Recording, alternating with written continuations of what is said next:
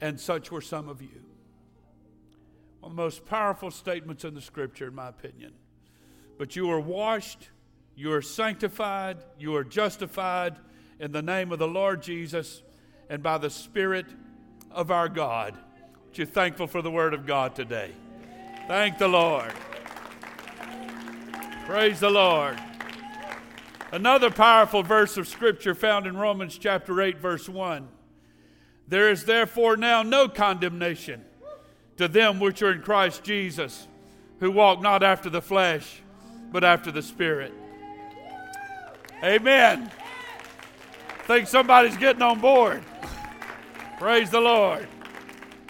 And then one more powerful scripture in John 8 36, Jesus said, If the Son therefore shall make you free, you shall be free indeed.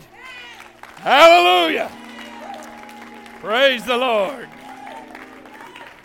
I want to preach to you today about the amazing grace of God.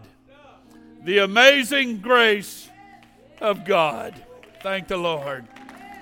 I want somebody to leave here today knowing your worth. I want somebody to leave here today knowing your worth. Y'all still haven't heard me today. The grace of God makes us the most valuable commodity on this planet as far as God is concerned. It's all going to be consumed and go away one day, but not the church. We're going to be caught away out of here in a moment in the twinkling of an eye. But He has built a massive fortune for the church somewhere in eternity. Thank the Lord. So today I preach to someone here today, and even someone maybe watching on live stream about the amazing grace of God. Everybody say, Thank God for the word.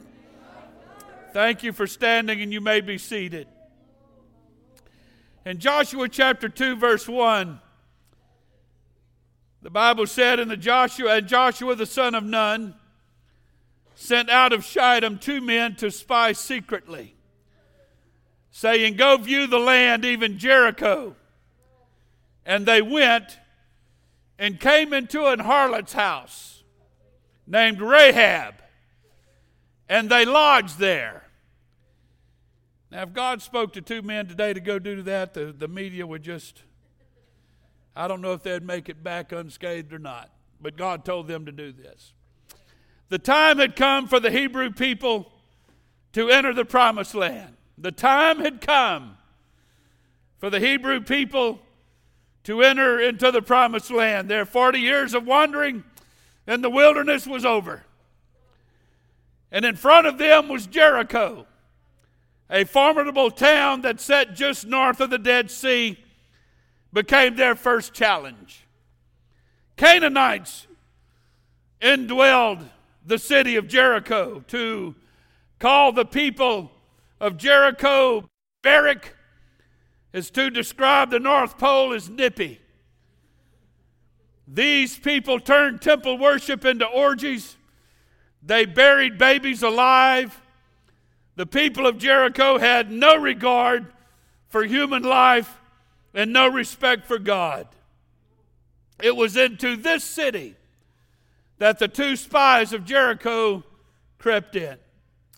It was in this city that the spies met Rahab the harlot. Much could be said about Rahab without mentioning her profession. She was a Canaanite. She provided cover for the spies of Joshua. She came to believe in the God of Abraham before she ever met the children of Abraham. She was spared the destruction of her city. She was grafted into the Hebrew culture. She married a contemporary of Joshua's, bore a son named Boaz, had a great grandson named Jesse, a great great grandson named David, and even a descendant later on named Jesus. Yes, Rahab's name appears in the family tree of Christ. I'm talking to you about the amazing grace of God. Her resume needn't mention her profession. Yet, in five of the eight appearances of her name in Scripture, she is presented as a harlot. Five times. Would not one suffice? And couldn't that one reference be nuanced in a euphemism such as Rahab, the best hostess in Jericho? Or Rahab, who made everyone feel welcome? It's bad enough that the name Rahab sounds a whole lot like rehab. She's mentioned five times as a harlot. But those of you that know the Word of God and study it, the number five in the Bible is symbolic of grace. In the scripture, I'm preaching to you about the amazing grace of God. You might want to suggest, describe her career choice. Let's put a veil on it, let's mask it. Put a little congealer on this biblical blemish. Drop the reference to the brothel if you don't mind. But the Bible doesn't. Just the opposite. It points a neon sign at it.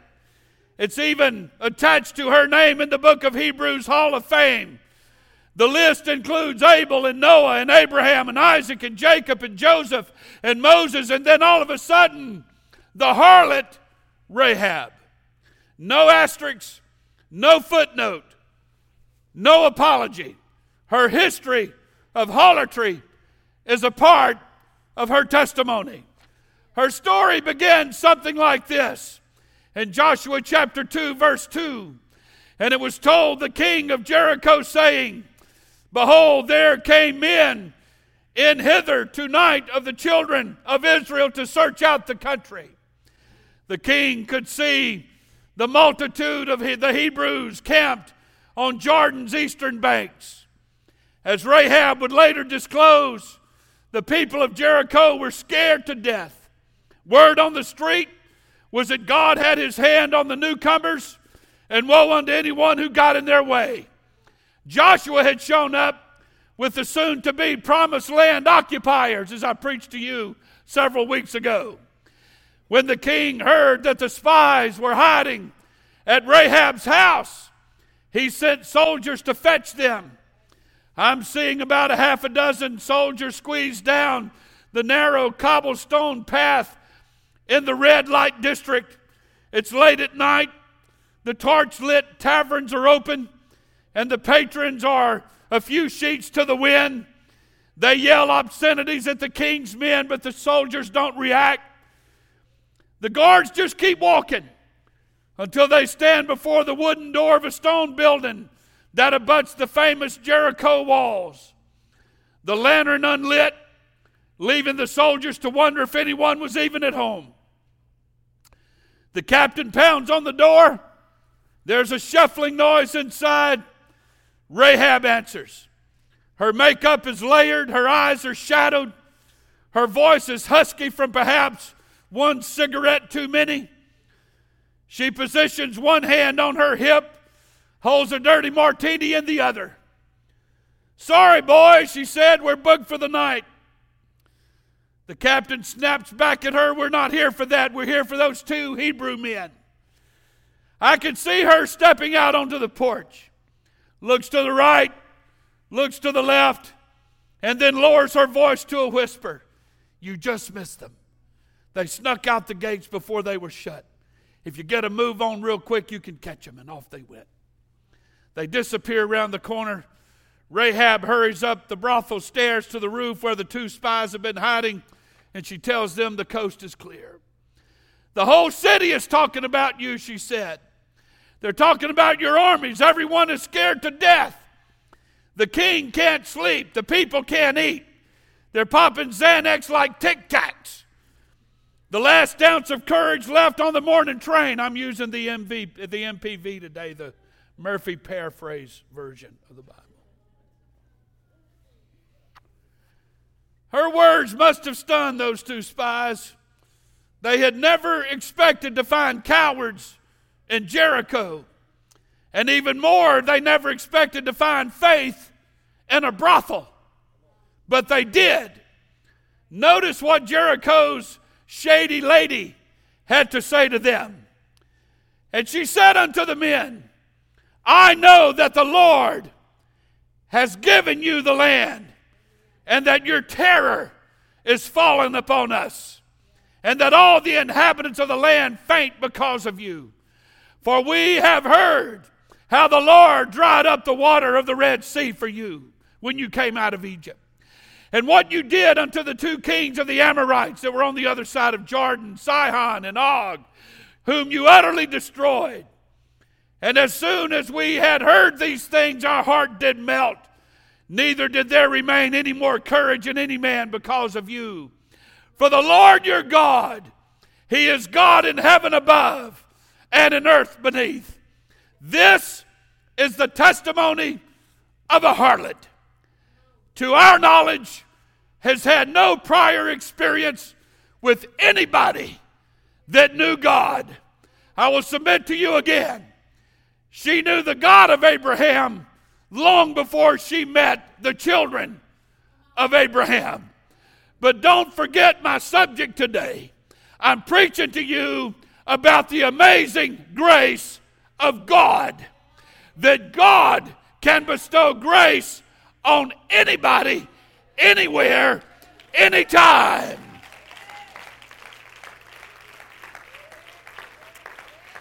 You don't have to be a special somebody to be a recipient of the grace of God.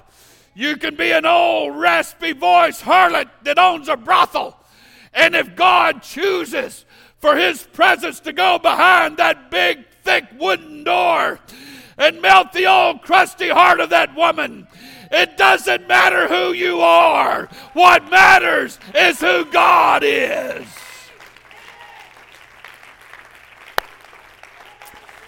Oh, hallelujah.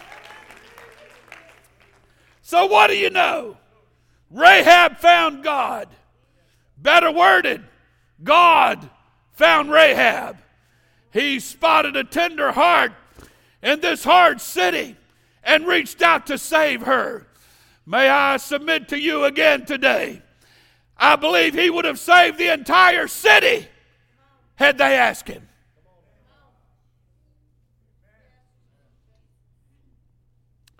Believe that Rahab maybe had a little bit of an advantage over the other people. Rahab had nothing to lose. She was at the bottom of the rung. She had already lost her reputation, her social standing, her chance for an uh, advancement. She was at the bottom of the pit. Perhaps that is where somebody here today or somebody even watching live stream may feel. What does life have to offer me? I submit to you today you may or may not sell your body, but maybe you've sold your allegiance, your affection, your attention, and your talent. You've sold out. Everybody in this building at some point in life have sold out. We've all wandered. We've all wandered away deeper and deeper into sin. And it leaves a person feeling no worth no value. I submit again today, my heart is passionate about this message. That sin will leave you worthless, hence the grace of God. There's something amazing about His unmerited favor that He can look at the most destitute. He can look into the mind of the person that we think has everything, but they feel like they have nothing. As a matter of fact, they feel like they are nothing. They have no worth. But in comes boldly, without reservation, without compromise, without any being faint hearted, without worrying and fretting. Here comes the grace of God, and it can be bestowed on anybody, anywhere, anytime, on any occasion. It doesn't matter where you are. It doesn't matter what life was like yesterday. It doesn't matter what you're facing tomorrow. When the grace of God steps into your life, you become the most valuable commodity that God has on this planet. We drove him to Calvary's cross so that we might have life and that we might have it more abundantly.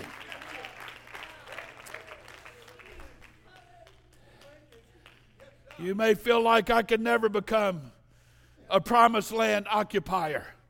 I could never have what all these other people have. I can't have that smile. I can't have that security. I can't have that peace. Perhaps it's for that person and that person, but not for me. I'm too soiled, too dirty, too afflicted.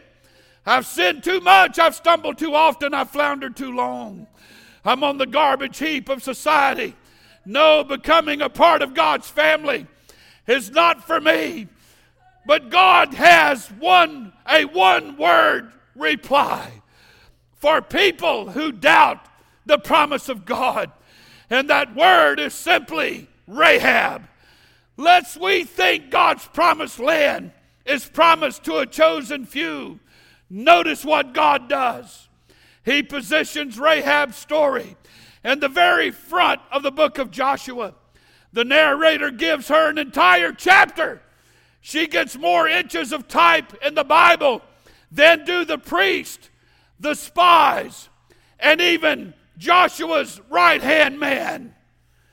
If quantity and chronology mean anything in theology, the Rahab's headline position announces this that God has a place for the rehabs of the world.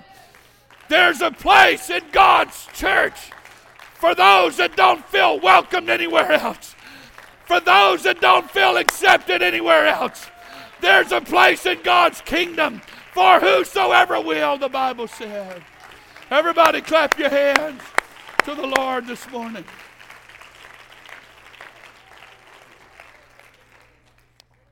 To continue to drive the point home as evidence of what I'm saying, could we consider Rahab's New Testament counterpart, the Samaritan woman?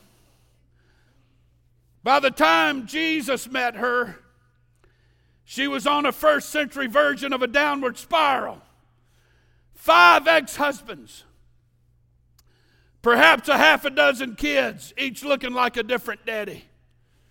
Decades of loose living had left her tattooed and tabooed and living with a boyfriend who thought a wedding was a waste of time. Gossipers wagged their tongues about her. How else could we explain her midday appearance at the water well? The other more prominent women of that society filled their water buckets at sunrise.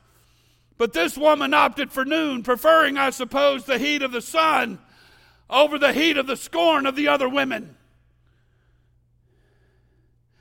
Were it not for the appearance of a stranger, her story would have been lost in the Samaritan sands. But he entered her life with a promise of endless water and a quenched thirst. He wasn't put off by her past, just the opposite. He offered to make her life beautiful, livable, and worthwhile. And she accepted his offer. We know that because of what happened next.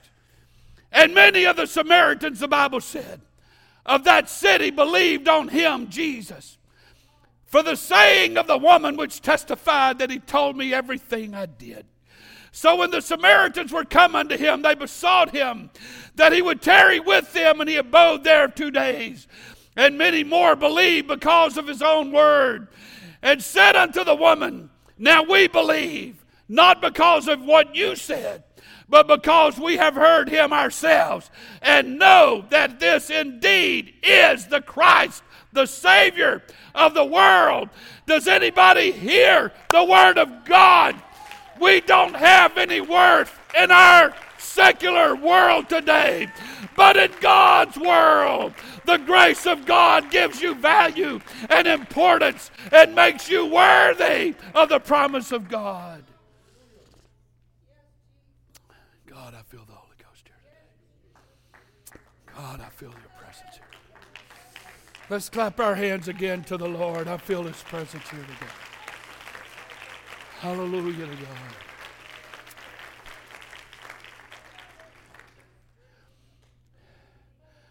I know there's people here today under the sound of my voice that understand totally what I'm talking about. If everything were revealed about everything we've ever done, very few of us would like the courage to step into this church again. Everybody has things in the closet. We have our thoughts.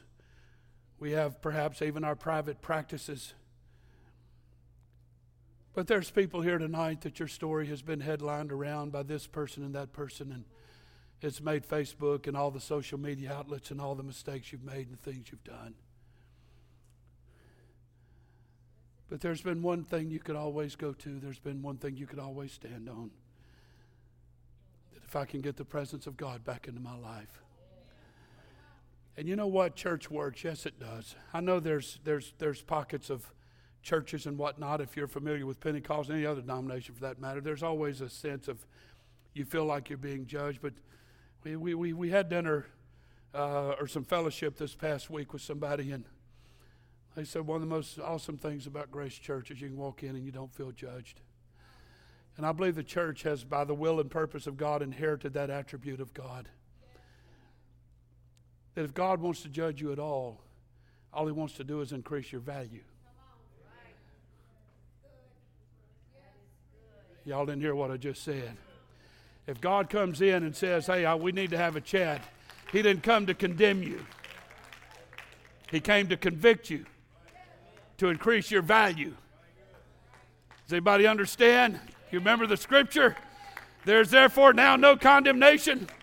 Do you understand the value you feel when you're out from under that shadow of condemnation and judgment? He who the Son sets free is free indeed. I'm preaching about the amazing grace of God. And all of us here today could throw our hands in the air and our face toward heaven and say, I have value and worth today that is eternal, that is immeasurable, and it's all because of the grace, the grace of God. Hallelujah. You remember the story of the blind man in John chapter 9? It was one of the miracles Jesus performed to affirm his being Messiah, is to heal a, person blind from their birth. Jesus did that in John chapter 9. I love the story. I love how it unfolds. And I believe Jesus is very strategic. He just didn't heal the blind man and go on his way. He wanted to indulge that a little while. He gave it some scriptural attention. He wanted people to understand. When you understand this man was blind from his birth, Jesus and his disciples walked by one day, and the disciples asked Jesus, Who did sin? See where humanity defaults? We want to throw blame, we want to cast judgment. Who did sin? This man or his parents that he was born blind? Jesus said, Neither. I want this man I'm sorry he's lived all these years in darkness. But I had to do it this way so that he would know his worth and so that you would know his worth. So, watch what the glory of God does. Jesus touched him, and he was healed immediately, could see perfectly. Buddy, that sent off a hailstorm through that area. It was unbelievable. The Pharisees got involved in it, the religious leaders of that day that were supposed to be so compassionate and loving and understanding and wanting their churches to grow and all of that. They asked the man or his parents, How is it that he could see? They knew he was born blind. And the parents said, Well, we heard that Jesus did it, but they deferred, scared to death of being judged. They said the, the, our son is of age, he's an adult. He was the one that was healed. Go ask him. And it's amazing to me what the grace of God does. It enlightens the blind more than it does those with sight.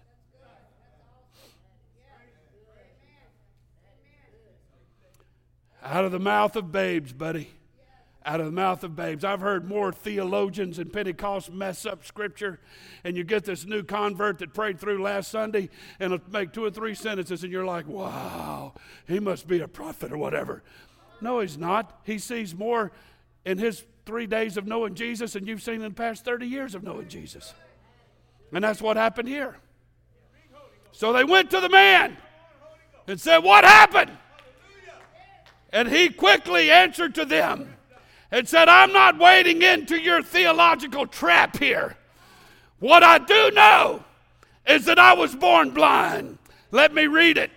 In John chapter 9, verse 25, he answered and said, Whether he, Jesus, be a sinner or no, I know not.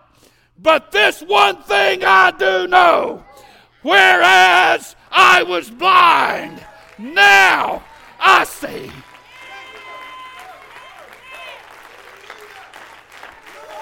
Woo! Hallelujah! Hallelujah!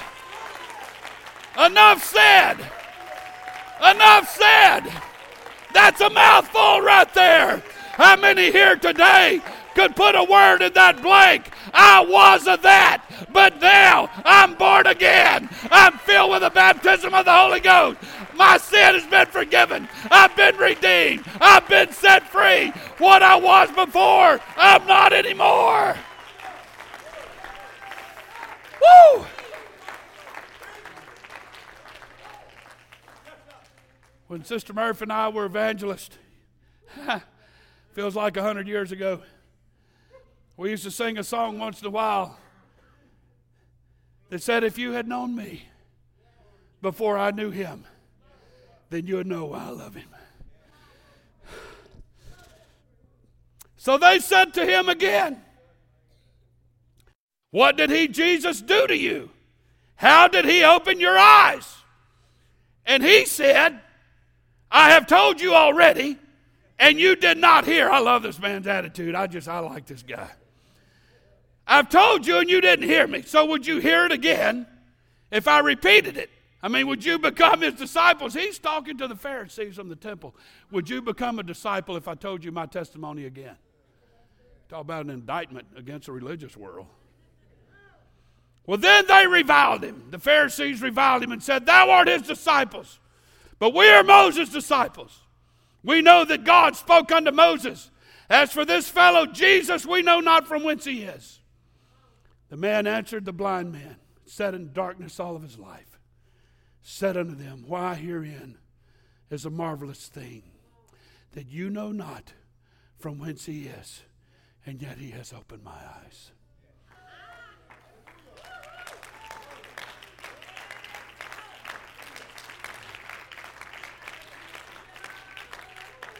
I'm, I'm working on a sermon. I'm going to preach more of this later. But here it comes. Here comes the answer.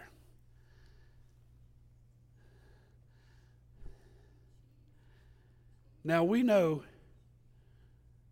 that God heareth not sinners. But if any man be a worshiper of God and doeth his will, him he hears. Just worship God a little bit, and you got all of God you can handle. The amazing grace of God. Since the world began, they said it was not heard that any man opened the eyes of one that was born blind, hence proving Jesus as Messiah. The blind man said, If this man were not of God, he could do nothing. What a revelation of the grace of God where this man was nothing but a blind beggar. Now he was the center of all conversation. But more than that, he became a recipient, an unworthy, undeserving recipient of the one miracle that Jesus performed to prove his messiahship. This man understood his worth when he got his healing. I was, but now, he said. This is the course of grace. It's the course of amazing grace. God's amazing grace. This is the work of God and what a work He did in the life of Rahab. The Hebrew spies, as it turns out, they weren't really spying, they were actually missionaries. They thought they were on a reconnaissance trip. They weren't. God needed no scouting report. His plan was to collapse the city walls like a stack of dominoes. He didn't send the men to collect data, he sent spies to reach Rahab. They told her to bind a rope of scarlet cord in her window so they could identify her house, and without hesitation, she obeyed. The spies escaped, and Rahab made preparation. She told her family to get ready. She kept an eye out for the coming army. She checked the cord to make sure it was tied securely and dangling from the window. And when the Hebrews came and the walls fell, when the Hebrews came and the walls fell, everyone else perished. Rahab and her family were saved. The Bible said in Hebrews 11, by faith, harlot, the harlot Rahab did not perish. Her profession of faith mattered more than her profession as a harlot. There may be somebody here today, and I know there is. Your past is a checkered one. Maybe your peers don't share your faith. Maybe your pedigree is one of violence. Your ancestry is one of rebellion, immorality. If so, then this harlot in the Bible named Rahab has all of a sudden become your model. We don't drop scarlet cards from our window but we trust the crimson thread of the blood of Christ. We don't prepare for the coming of the Hebrews, but we do live with an eye toward the second coming of Jesus. This whole entire story was orchestrated to illustrate one single point. And how brazen and how powerful the grace of God can be when people are a willing recipient of it. If you'll stand with me today, I have a very peculiar closing for this message.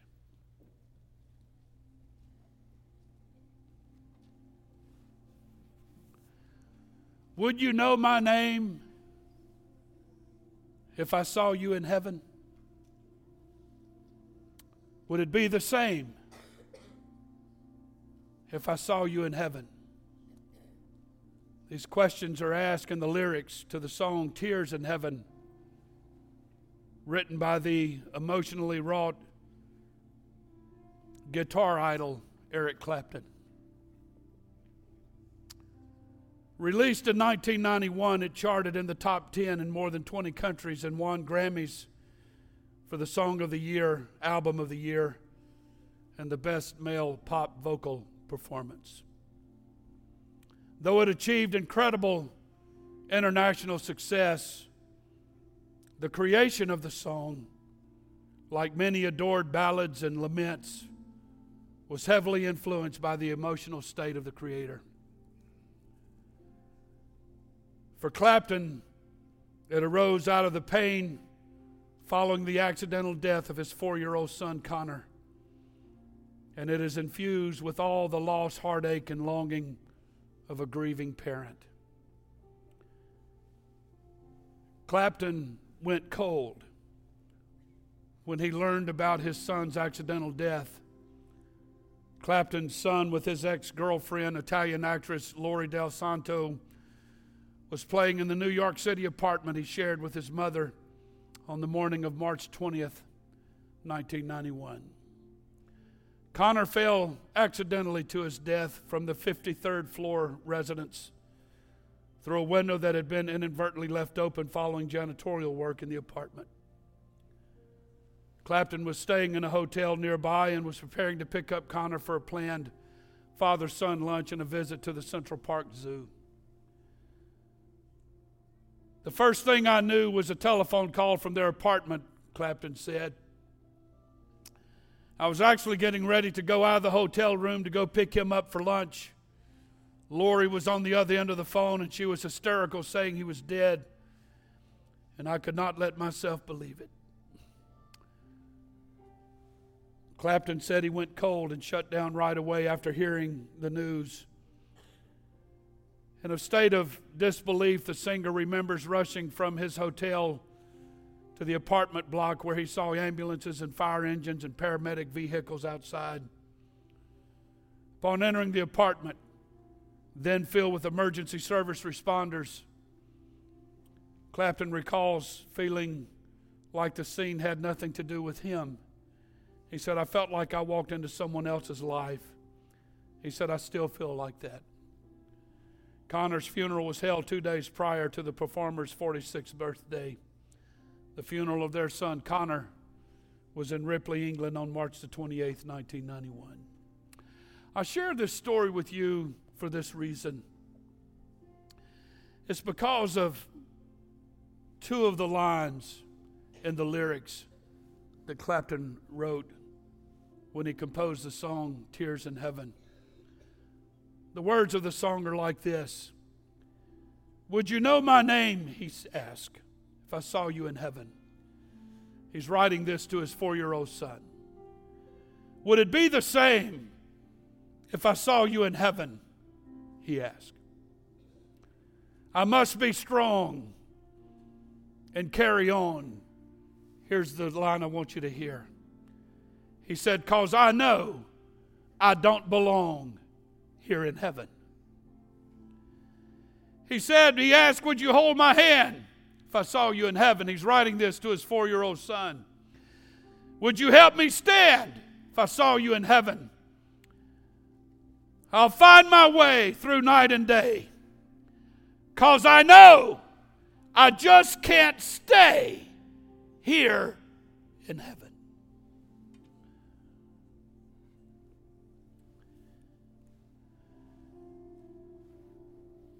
I imagine, if we're all honest, most of us have heard this song at some point, and if you know the story behind it, it's very impactful. But I was reminded of this song several weeks ago. Didn't hear it, it just popped into my head, hence this message today. When he said, I know I don't belong here in heaven, when he said, I can't stay here in heaven, it reminded me of what the former cocaine addict, the former drug addict of his own admission. This is what he wrote. This is what sin does.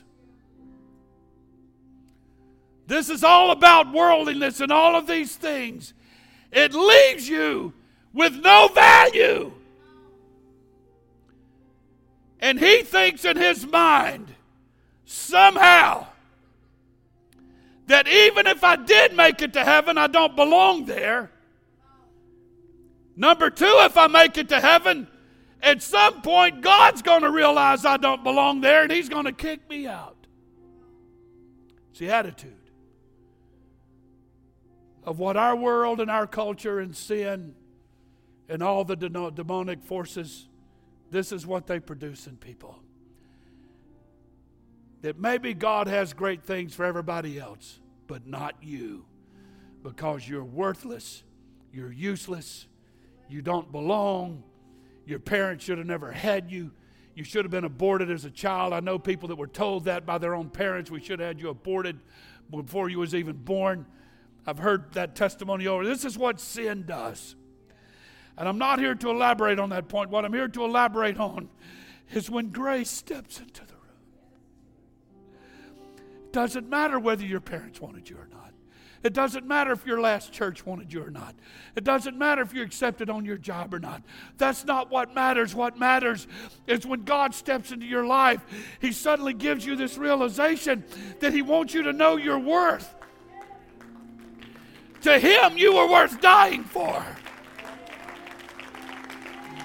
To Him, you were worth Him giving His life for. God gave everything that we might have life and that we might have it more abundantly. So that's why I list all these horrible people and said, And such were some of you, but you've been sanctified, you've been cleansed, you've been washed because of the grace of God.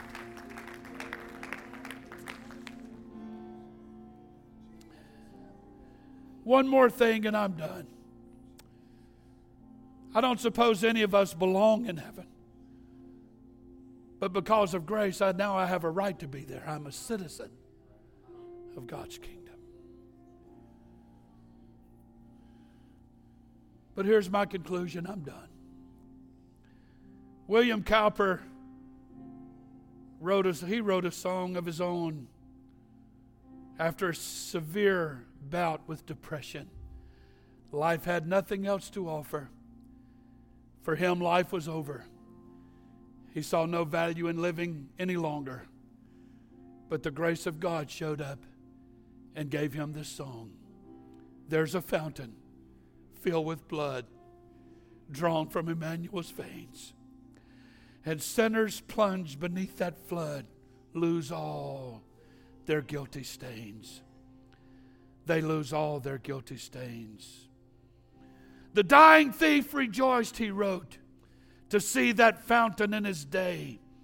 And there have I, though vile as he, washed all my sins away. Uh, there have I, though vile as he, washed all my sins away. Dear dying lamb, thy precious blood shall never lose its power till all the ransomed church of God be saved to sin no more. Be saved to sin no more. Ere since by faith I saw the stream, thy flowing wound supply. Redeeming love has been my theme and shall be till I die.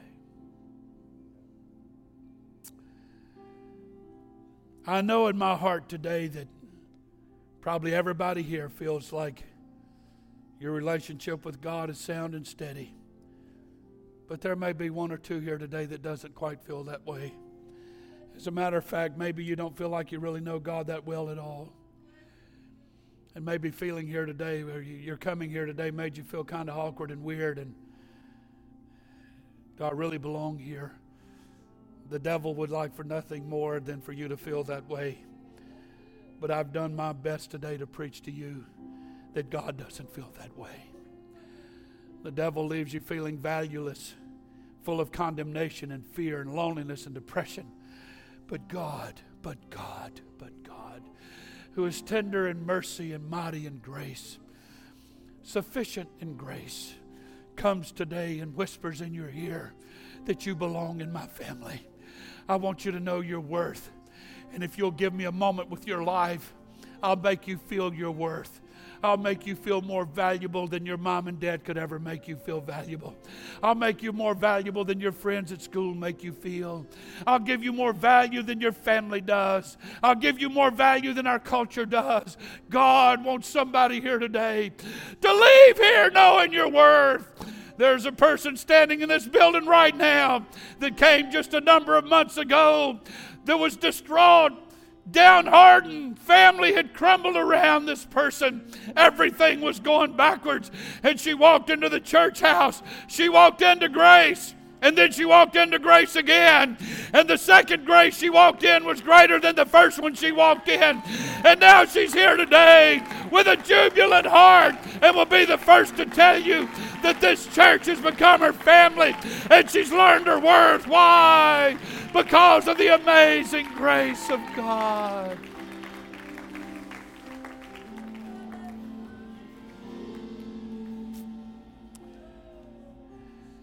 So while they began to play and sing softly, Grace Church, I'm asking you to be sensitive. Please don't just file this away as another Sunday morning, but we're here today on purpose. We're here today for a purpose. God wants to show somebody their worth in His kingdom. Would you just bow your head for a moment, everybody across the building, and let's just pray. Everybody, let's pray right now as they begin to play and sing softly. God wants somebody here today to know your worth from His point of view. You don't have to live another day in sin. You don't have to live another day in misery. You don't have to live another day without hope and really nothing to look forward to tomorrow. You don't have to live another day like that. There's a God that loves you more than you could imagine. There's a God that loves you more than you'll ever know. He'll do anything. He'll knock any door down. He'll tear any wall down. He'll do whatever it takes. Come on, Grace Church, would you pray with me for a moment? God's moving here today. Somebody needs to understand that there's more hope in this world than what you think. God has a plan and a purpose for your life. He'll elevate your life. He'll make your life worth living. He'll give you purpose. He'll give you understanding. He'll give you revelation. I'm inviting you today to His kingdom.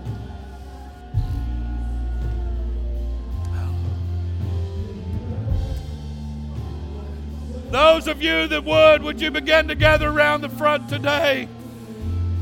Encouraging somebody next to you to join you. Let's gather around the front today and introduce somebody to the grace of God. Somebody here today needs Him. Somebody here today needs to know their worth.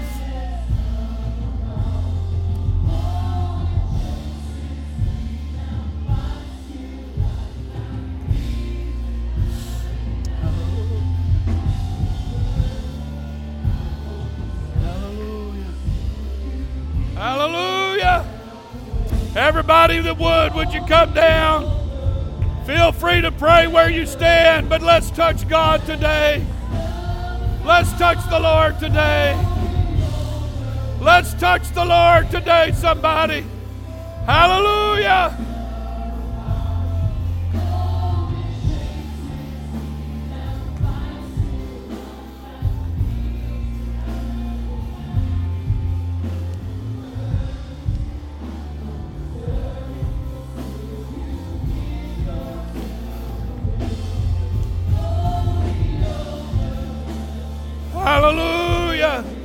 Everybody talk to the Lord all over the building. Would you talk to the Lord?